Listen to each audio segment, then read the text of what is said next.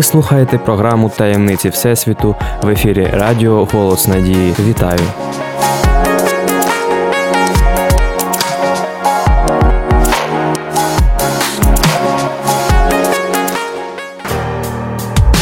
Де знаходиться початок Всесвіту? Як космос впливає на наше життя? Чи є розум на інших планетах? Що таке вічність і звідки взявся час? Чи існують ангели і демони? Що таке рай і пекло? Чи існують паралельні світи? Які можливості приховує в собі розум людини? Відповіді на ці та інші цікаві питання, а також точки зору науки і Біблії ви зможете почути в програмі Таємниці Всесвіту.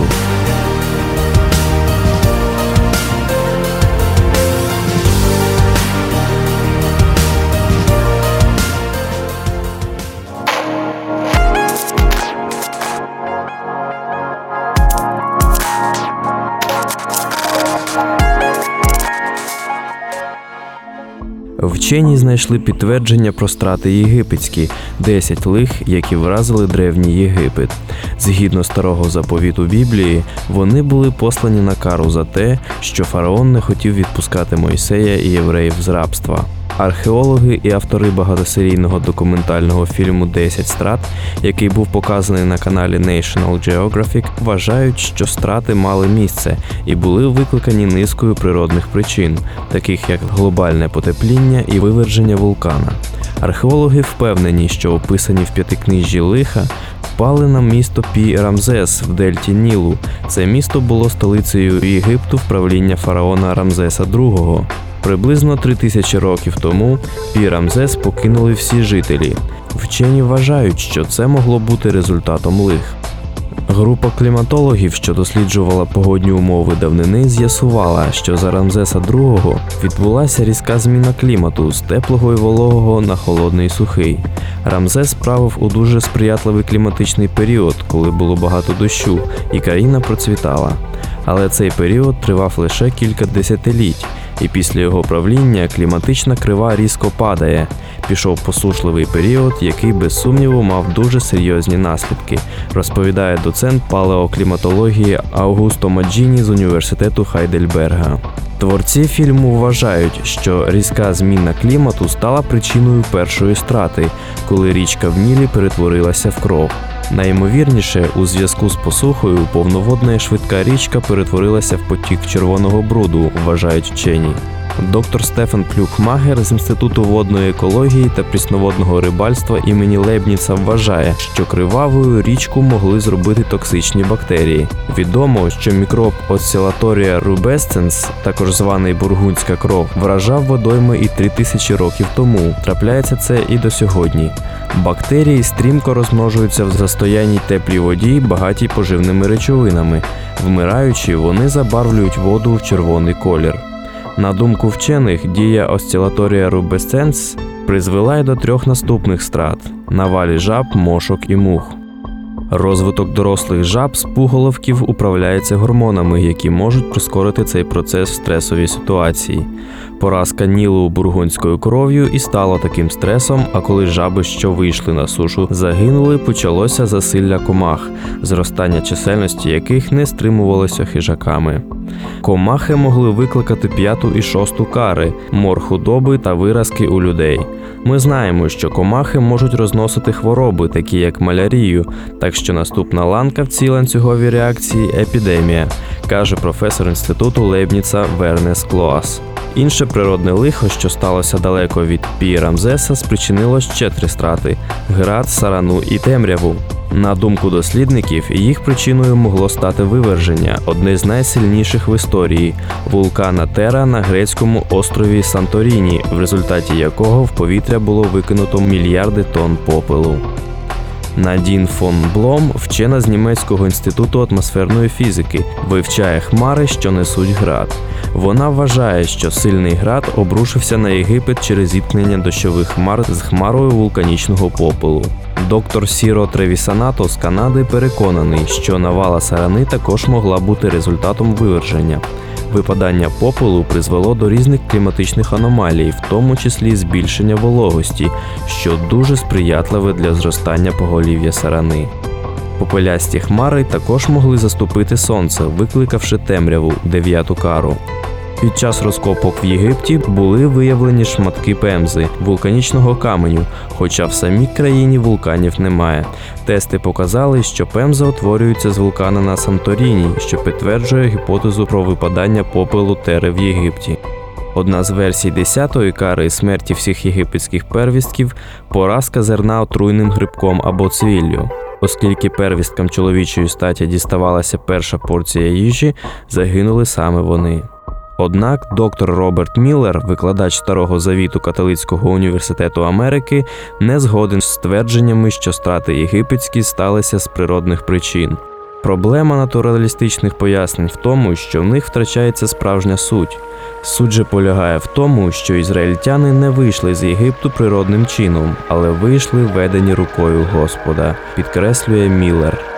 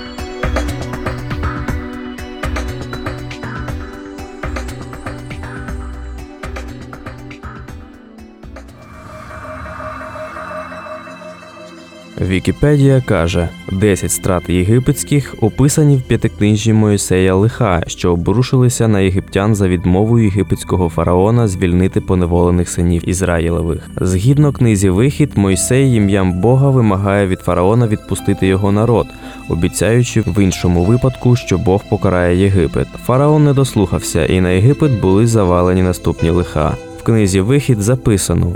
Мойсей та Аарон зробили так, як наказав був Господь, і підняв він палицю та й ударив воду, що в річці, на очах фараона і на очах його рабів, і змінилася вся вода, що в річці, на кров, а риби, що в річці, погинули, і засмерділася річка, і не могли єгиптяни пити воду з річки, і була кров у всім єгипетськім краї. Вся вода в Нілі, інших водоймах і ємностях перетворилася в кров, але залишалася прозорою для іудеїв. Пити єгиптяни могли тільки ту воду, за яку вони платили гроші євреям. Тоді, згідно з переказами, чаклуни фараона купили у євреїв воду і стали чаклувати над нею. Їм вдалося таки перетворити її в кров, і фараон вирішив, що покарання кров'ю не покарання Господнє, а всього лише чаклунство, і не відпустив євреїв. Як було обіцяно фараонові, вони вийдуть і війдуть до твого дому, і в спальню твою, і на ложе твоє, і на дім рабів твоїх, і народу твого, і до плечей твоїх, і до діжок твоїх. Жаби наповнили всю землю єгипетську. Єгипетські чаклуни знову взялися чаклувати, і їм вдалося зробити так, щоб жаб стало ще більше. Однак вони сказали фараонові, що не знають такого чаклунства, яке дозволило б прибрати жаб. Тоді фараон сказав Мойсеві, що повірить, що Єгипет покарав Бог і відпустить його народ, якщо Бог прибере всіх жаб. Після зникнення жаб, однак фараон вирішив відмовитися від своєї обіцянки. В якості третього покарання на Єгипет обрушилося натовп мошок, які нападали на єгиптян, обліплювали їх, лізли в очі, ніс, вуха. На цей раз чаклуни не змогли допомогти фараону і сказали, що не знають такого чаклунства, і що, мабуть, це все і справді кара Господня, і слід відпустити євреїв. Однак фараон і на цей раз виявився непохитним. І тоді Бог обрушив на Єгипет четверту кару, і простяг Аарон руку свою з палицею своєю, та й ударив земний порох, і він стався вошами на людині і на скотині. Увесь земний порох стався вошами в усьому єгипетському краї. Далі у всіх єгиптян вимерла худоба, але це не торкнулося лише євреїв. І зрозумів тоді фараон, що Бог піклується про євреїв, але затявся і євреїв все ж не відпустив. Після цього Господь наказав Мойсеєві й Аарону взяти по жмені пічної сажі і підкинути її високо вгору перед фараоном. Так вони й зробили, і вкрилися тіла єгиптян і тварин їх страшними виразками й наривами.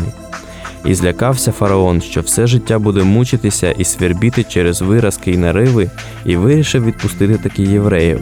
Але Бог зміцнив серце його і дав йому сміливість діяти згідно зі своїми переконаннями, бо хотів, щоб відпустив фараон євреїв не зі страху, але з усвідомлення того, що жоден земний цар не може сперечатися з Богом, і знову не відпустив іудеїв фараон. Тоді Бог ударив Єгипет в сьоме. Почалася буря, загримів грім, заблучали блискавки, і на Єгипет обрушився вогнений град. І простяг Моїсей палицю свою до неба, і Господь дав громи та град, і зійшов на землю огонь, і Господь дощив градом на єгипетську землю. І був град, і огонь горів посеред тяженого граду, що не бувало такого, як він, у всім єгипетськім краї, відколи він став був народом. І повибивав той град у всім єгипетськім краї все, що на полі від людини аж до худоби, і всю польову рослинність пови- побив той град, а кожне польове дерево поламав. Тільки в землі Гошен, де жили Ізраїлеві сини, не було граду. Побачили єгиптяни, що в кожної градини горить полум'я, і жахнулися, бо зрозуміли, що це гнів того, хто може змінювати природу речей. Повинився тоді фараон перед Мойсеєм і Аароном, попросив їх помолитися Богу, щоб град припинився, обіцяючи, що відпустить євреїв. Помолився Мойсей до Бога, і град припинився, але знову не дотримав своєї обіцянки фараон. І спіткала Єгипет кара восьма. Подув сильний вітер, а за вітром налетіли на Єгипет полчища сарани, зжерши всю зелень аж до останньої травинки на землі єгипетській. І знову попросив фараон Мойсея вимолити пощаду у Бога, і знову обіцяв відпустити євреїв. Заволав Мойсей до Бога і подув вітер в інший бік, і забрав він всю сарану. Але знову зміцнив Бог серце фараона, і знову той не відпустив Ізраїлевих синів. І почалася дев'ята кара. Пала на Єгипет темрява, але темрява та була незвичайна темрява, бо була вона густа й щільна, так що її можна було навіть помацати, а свічки і факели не могли розвіяти темряву. Лише у євреїв було світло, а єгиптяни ж змушені були пересуватися на дотик. І покликав фараон Мойсея і сказав йому, що відпускає євреїв, тільки худобу свою ті повинні залишити. Однак Мойсей сказав фараону, що не залишать євреї свою худобу. Тоді фараон звелів Мойсеєві піти і не приходити більше, пообіцявши, що якщо той прийде, то буде страчений. І сказав тоді Мойсей, що не прийде він більше, але що спіткає Єгипет кара страшніше від попередніх разом узятих, бо загинуть в Єгипті всі сини первістки. І не минула Єгипет обіцяна Мойсеєм десята кара, і пішла опівночі повсюдна смерть первістків. Після того, як в Єгипті за одну ніч померли всі первістки за винятком єврейських, фараон здався і дозволив євреям залишити Єгипет, і так почався вихід. Дослідники, що вивчали достовірність цієї історії, посилаються на папірус і пувера, знаходячи в ньому безліч збігів з описаними в Біблії подіями. На цій підставі робиться висновок про те, що страти єгипетські відбувалися, можливо, під час правління фараона Рамзеса II і його сина Мернептаха.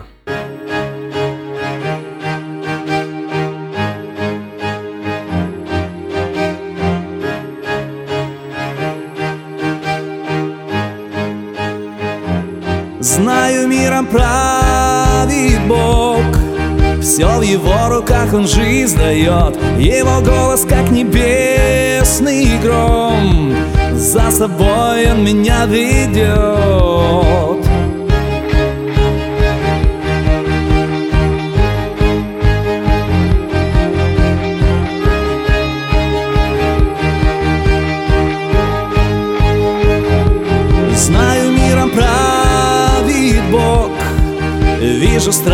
в глазах у врагов. Слышу, как народ поет. Старый умер король, новый живет. И все, что было до тебя Я построил из песка. Ты опору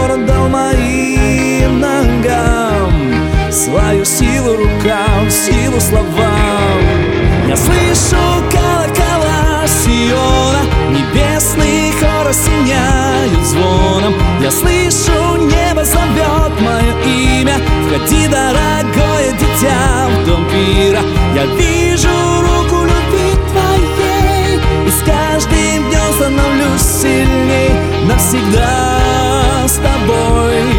Ты отведешь меня домой.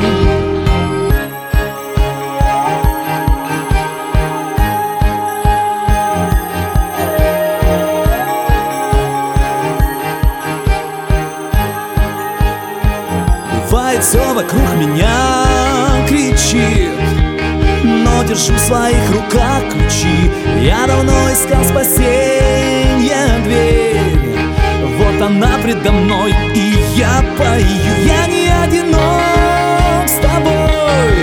Здесь моя семья и дом. Вместе как один поем хвалу. О, слава царю, слава царю. Я слышу колокола Сиона Я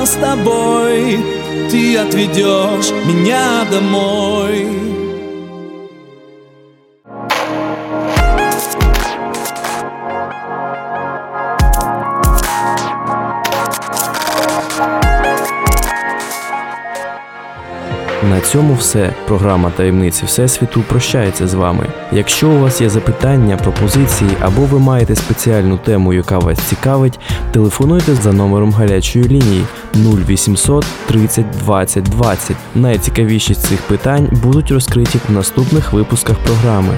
У студії для вас працював Богдан Нестеренко. У Всесвіту ще багато секретів, і про деякі з них ми поговоримо в наступних випусках. Нехай щастить!